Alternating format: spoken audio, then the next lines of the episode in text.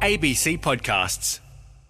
Hi, it's Elizabeth here. We are hard at work on the new season of Days Like These, which we cannot wait to share with you. It will be ready on May 25th. In the meantime, we wanted to bring you a special bonus episode. It's reported by Michelle Ransom Hughes. She's a friend of the show, and today she takes you behind the scenes of one of the most widely shared phone numbers in the country 13 11 14. That's the number for Lifeline. And today we meet the people who volunteer to support those going through the darkest times of their lives. A warning they will be talking about suicide. Here it is. In a city not far from here, in a nondescript office building, is a call centre. It's a bit of a rabbit warren, this place, with room after room tucked away off the narrow hallways and the people who work there love it. It's this huge, positive, loving family sort of environment. So you always feel comfortable arriving to a shift, even if for whatever reason you may feel a little bit anxious about the calls that are, are coming up. You know that you're always going to be supported. It runs on a 24 hour roster. So if you could look in right now, you'd see people there. We usually get into our little um, confidential space. It's just like a, a typical phone booth that you, you might imagine. You've got a screen, um, a, a, phone, and a, a headset.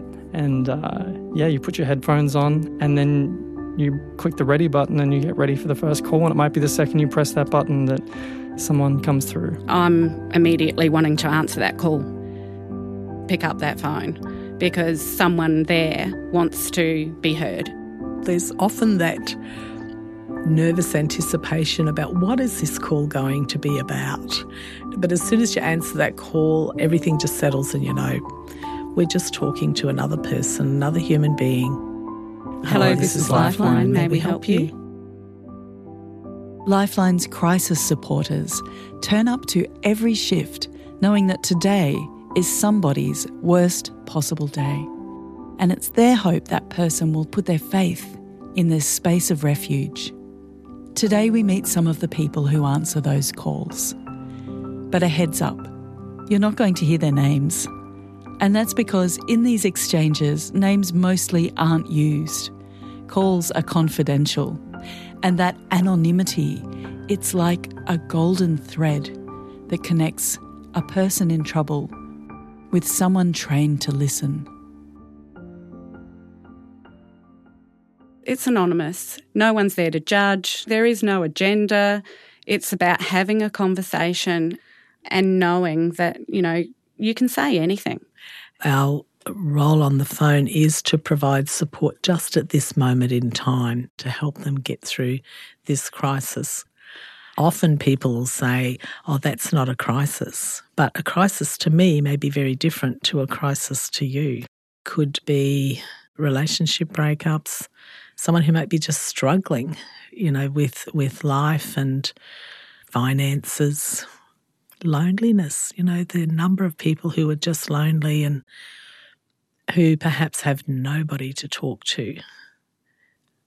I guess we try to listen to the level of distress a person may be feeling. We try to connect with a person by showing, you know, allowing them to hear compassion?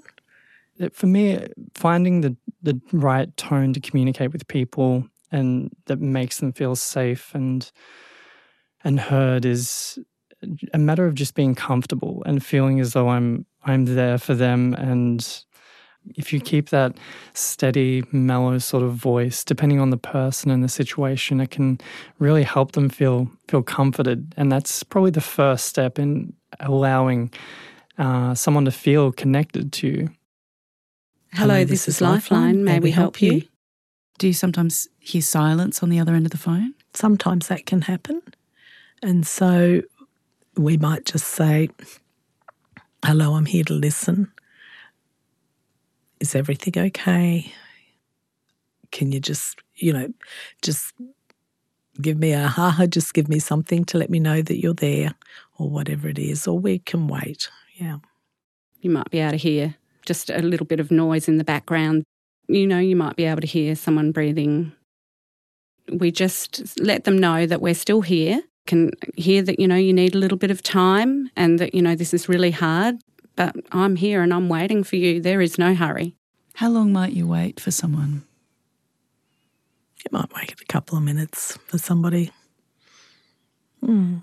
Depends what's happening for them and if they've given you some indication somehow or other. And then if that keeps progressing, as in we get like one, two to five minutes into a call, I may say something like, Can you tell me about three things that are they're in the room around you? This is a way of grounding the caller, bringing them back to the present moment and to the person who's listening.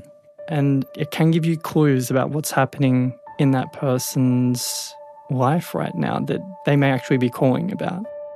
Most times we don't need to know where a person is unless there's safety issues there for that person. So, particularly if a person was having thoughts of suicide or in danger, you know, if it was domestic and family violence, if there was child protection issues, we would ask, would they be able to tell us where they are? Sometimes people will, sometimes they won't, and we will just work with that. The first thing is you need to listen to their dark side of their story, to listen to their distress, to listen to their pain. We often want to jump to fix it when we actually need to stay and listen. You know, people will ring because they feel bad. They need to be able to talk about that. And eventually, as you're listening to their story, you might begin to hear some strengths that they have. And you can discuss that with them later on throughout the call so that that person can then be reminded of some of those lovely qualities they have that may help them get them through this moment. When you're struggling and you're in a crisis situation, it, quite often what happens is you can't really think straight. They may not be talking about the, the core issue, and that could be for a number of reasons. Sometimes it might be that there's some shame there. These days, I think there's a lot more openness and there's a lot more, um, perhaps, perhaps there's willingness to say it's okay to talk about things, even though there's still people that go, no, I wouldn't talk to anybody about anything. I guess because particularly for the older generation, there's that stoicness. You know, you think of the older farmers or, um, you know, they've got to be able to manage on their own. They should be able to do this sort of thing. So much harder to reach out and ask for help. So it's really important when you're talking to a person that you can try and help them to feel valued and accepted no matter what, and that it's okay. Nothing nothing is too hard to talk about. Hello, this is Lifeline. How may we help you? It's okay. Take your time. I'm here for you. If you listen with empathy and you listen hard enough, you can find these parts that people really want to talk about but don't want to bring up initially. You, you hear it in their voice. It could go, Yeah, I'm really glad that you brought that up because I just didn't have it in me to, to say it right now. In all of our calls, we like to ask about um, a person's suicidality. Um, are they thinking of ending their life? Are they thinking of killing themselves? We will ask that and we'll establish that with the person. In every call? We like to in every call. If, like Australia's vision is an Australia free of suicide, so if we're going to be able to work at that, how are we going to know unless we're open to say, you know what, we've got broad shoulders, we can talk about this? Because often it's a taboo subject. But if we can open up that conversation when you're hearing the, the pain of a, that a person is going through, we want to make sure that they're safe still. Of course, not everybody's feeling suicidal, and we want to be sensitive about how we ask that. How do you ask? Given everything that you've just been going through, all the tough times that you've been experiencing, and the feelings that you've just shared, I'm just wondering are you thinking about suicide? It can be just a simple question to ask. What if the answer is yes? Then we need to talk about it. Let's talk about it. What's happening that's making you think of ending your life? Often, if someone, well, if someone is in that place, there are no cracks for light to come in. How do you help in that circumstance? It's the same thing, really. If we can listen to somebody, what's happening for them, and just allowing them to talk about their story. And in hearing that, maybe we can hear some hope somewhere along that way. If somebody phones and they've been thinking of suicide, that actually says to me that maybe there's that little element of doubt there that um, there might be something there that that person is not quite certain about, and it's worth having a talk about. And, you know, let's try and work something out with this person. You can have people that will become so furious with you and, and hang up with you for being so outright about asking that question. And for other people, it is this sense of relief that they've got someone who's comfortable to speak about this topic. It it's a bit of a burden in some ways to for people to to bring up suicide and to and to lean on others and for some people coming to lifeline maybe the first time they've ever been able to feel comfortable with having this conversation and we can help them almost normalize it not to a way where it seems healthy of course but where we sort of look at what they're experiencing and, and can say like you're experiencing all of this pressure in your life, all of this loss, and and now you feel as though suicide is your only option. And a lot of the time, people are like, "That's exactly how I feel," and they may have never been in that situation before in their life. And for a lot of people uh, who go to suicide and don't end up doing it, they are often grateful for that, in that it's a place that's really hard to pull yourself out of when you're in that deep that that seems like the only option that you have um, yeah what would you say to someone who thinks that a stranger can't possibly understand their pain i would say to some degree that's true you can almost never fully appreciate the way that someone else might be feeling but you can sit there with them in it to a degree. And if you can't even do that, then you can make that person feel heard. And that's the next best thing to being able to sit there with them. Some people just need to be able to speak knowing that someone is on the other end of that line. Even if they don't want someone on the other end of the line to say anything, they just want to have that platform where they know another human being is listening without judgment. You know, you don't know that person, you're never likely to come in contact with them again. Um, so you can basically talk about anything. You know that you're on the level of human beings, you're on that level and so connected that this is just another human being who's walking this journey in this world along with you. We're here together. There's usually something there that a person has that perhaps they can grab onto. If not, sometimes just helping them find the supports that they need in life. When you go through tough times, we all need somebody. Not everyone has somebody. No, they don't. But there's some wonderful services in the community. That can be really hard for a person. Just reaching out to Lifeline to start with can take a lot of courage and bravery to reach out and say, hey, I just want someone to talk to. And I think that's the first step for somebody. And just sometimes it just takes baby steps. You're so focused in that call with that person. It's almost like you're next to each other. this is Lifeline. Sometimes, you know, you can be talking, you know, 50 minutes. You can be talking an hour, um, and it just passes really quickly. Hello, this is Lifeline. It's okay. Take your time. I'm here for you. How may I You know, help you no sooner finish one call and you're starting almost on the other one straight away. So, yeah, it's busy.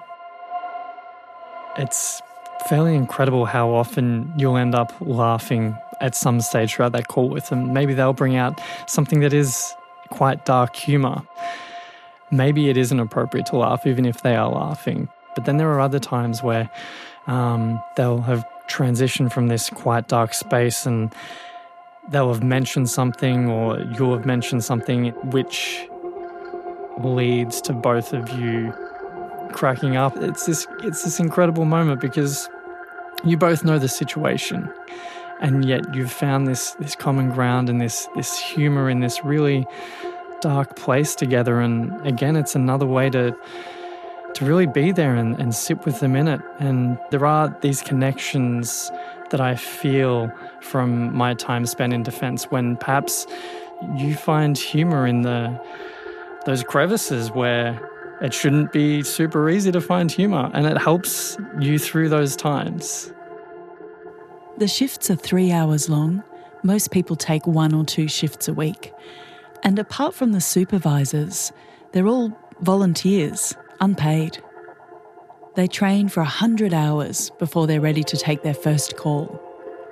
To begin with, it's quite confronting and you're sort of unsure. And of course, you're, you know, you're a little bit um, concerned that, you know, you, you, uh, want to be that person that can be that light. So you've you've got that underneath where you want to feel that you can be that light for that person at that moment. And what's it like to listen to a stranger crying? Well, it is upsetting to hear someone cry, but at the same time, you know they're in pain. Um, and it's just like your family member. If someone comes to you and they're crying, you let them have the space to have that situation and feel what it is for them that they're struggling with so that they can make sense of it. And just allow them to have that cry till they're ready to start talking. That's okay. And it might trigger a tear for you too, you know. That's just what, what it is when we're humans. That could be any one of us at any moment in time. A lot of people don't allow themselves or haven't been allowed to cry in their lives. Mm I think you're right. Sometimes people feel guilty about crying, that they shouldn't be crying. Depends perhaps what their background has been. Um, I like to think we have tears for a reason. if we weren't meant to cry, we wouldn't have tears, would we? So I figure, I figure it's okay. Some volunteers, but not all, have had suicide in their friendship group or their family. And to do this work, they learn to stay present.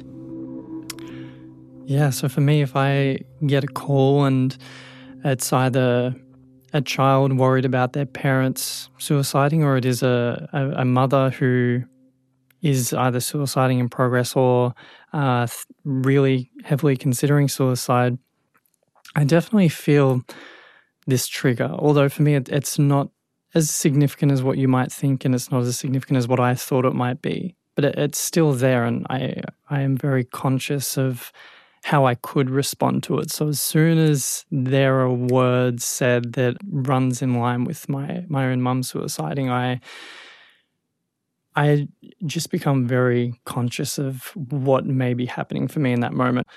You're sitting there, you're you're sitting in their pain and their sense of loss or whatever it might be in that moment for that person in need, whilst also sort of running a scan through your own body and being like, am I tense right now?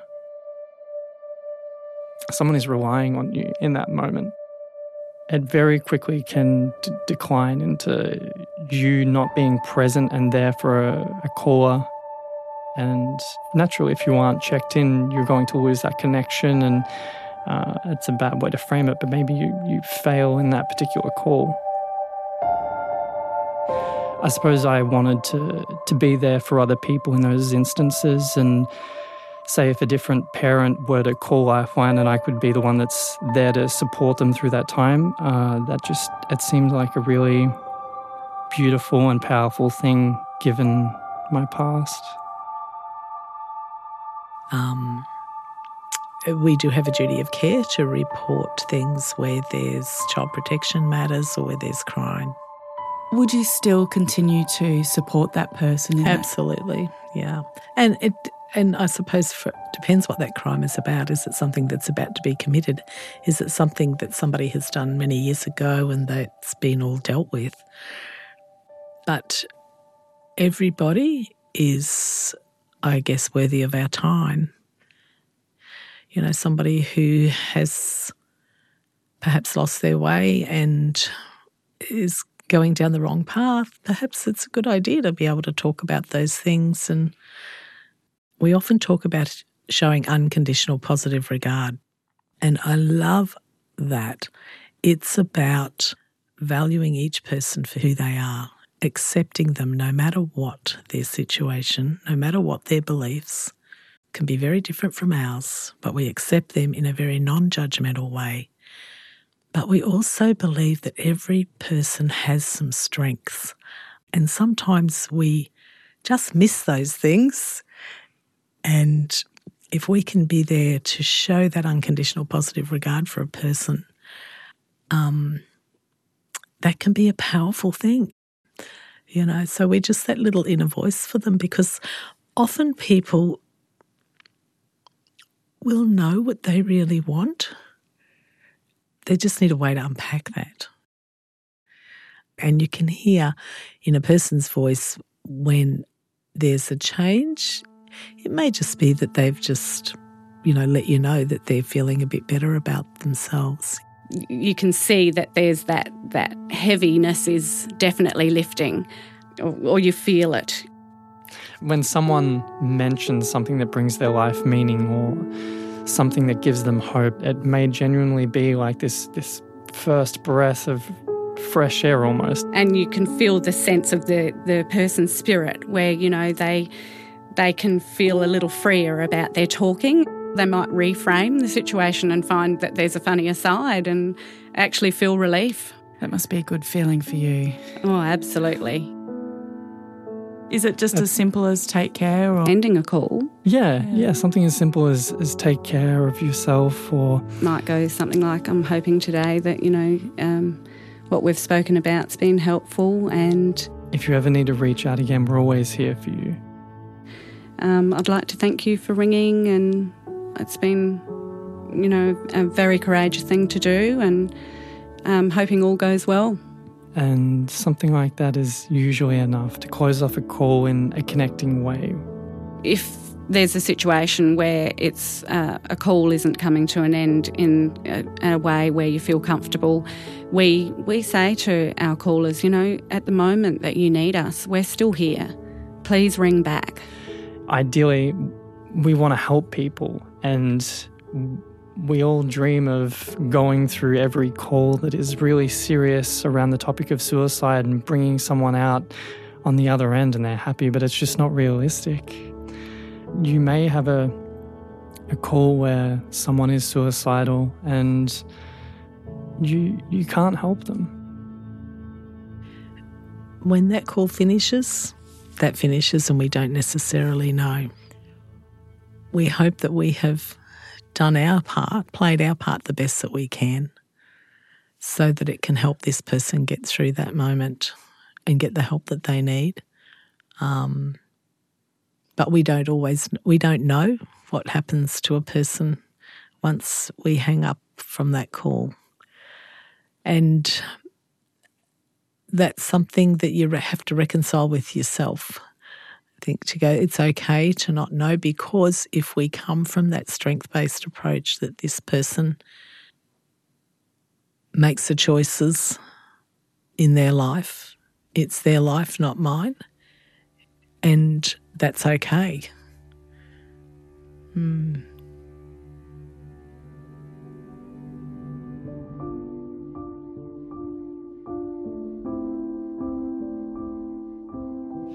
It's such a ephemeral and sort of almost, you know, magical kind of thing, isn't it? It's just two voices, two mm. minds mm. connecting mm. from anywhere in Australia mm. to this mm. little office call centre. I know. It's amazing, isn't it? That um, just in such a space like that, that you could actually change the direction of someone's life.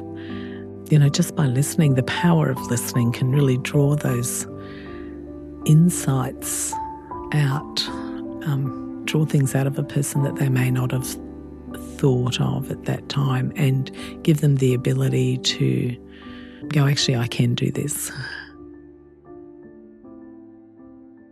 Hello, this is Lifeline. How may we help you?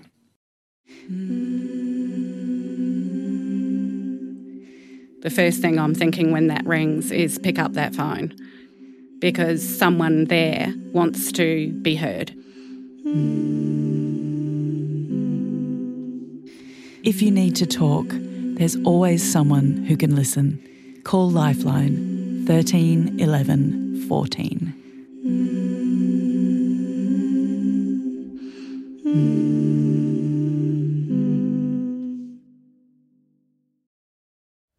Today's story was reported by Michelle Ransom Hughes, engineering by Matthew Crawford. The supervising producer was Miyuki Yokiranta. Days like these will be back with a new season on May 25th. We can't wait to share what we've been working on. I'm Elizabeth Kulas. See you then.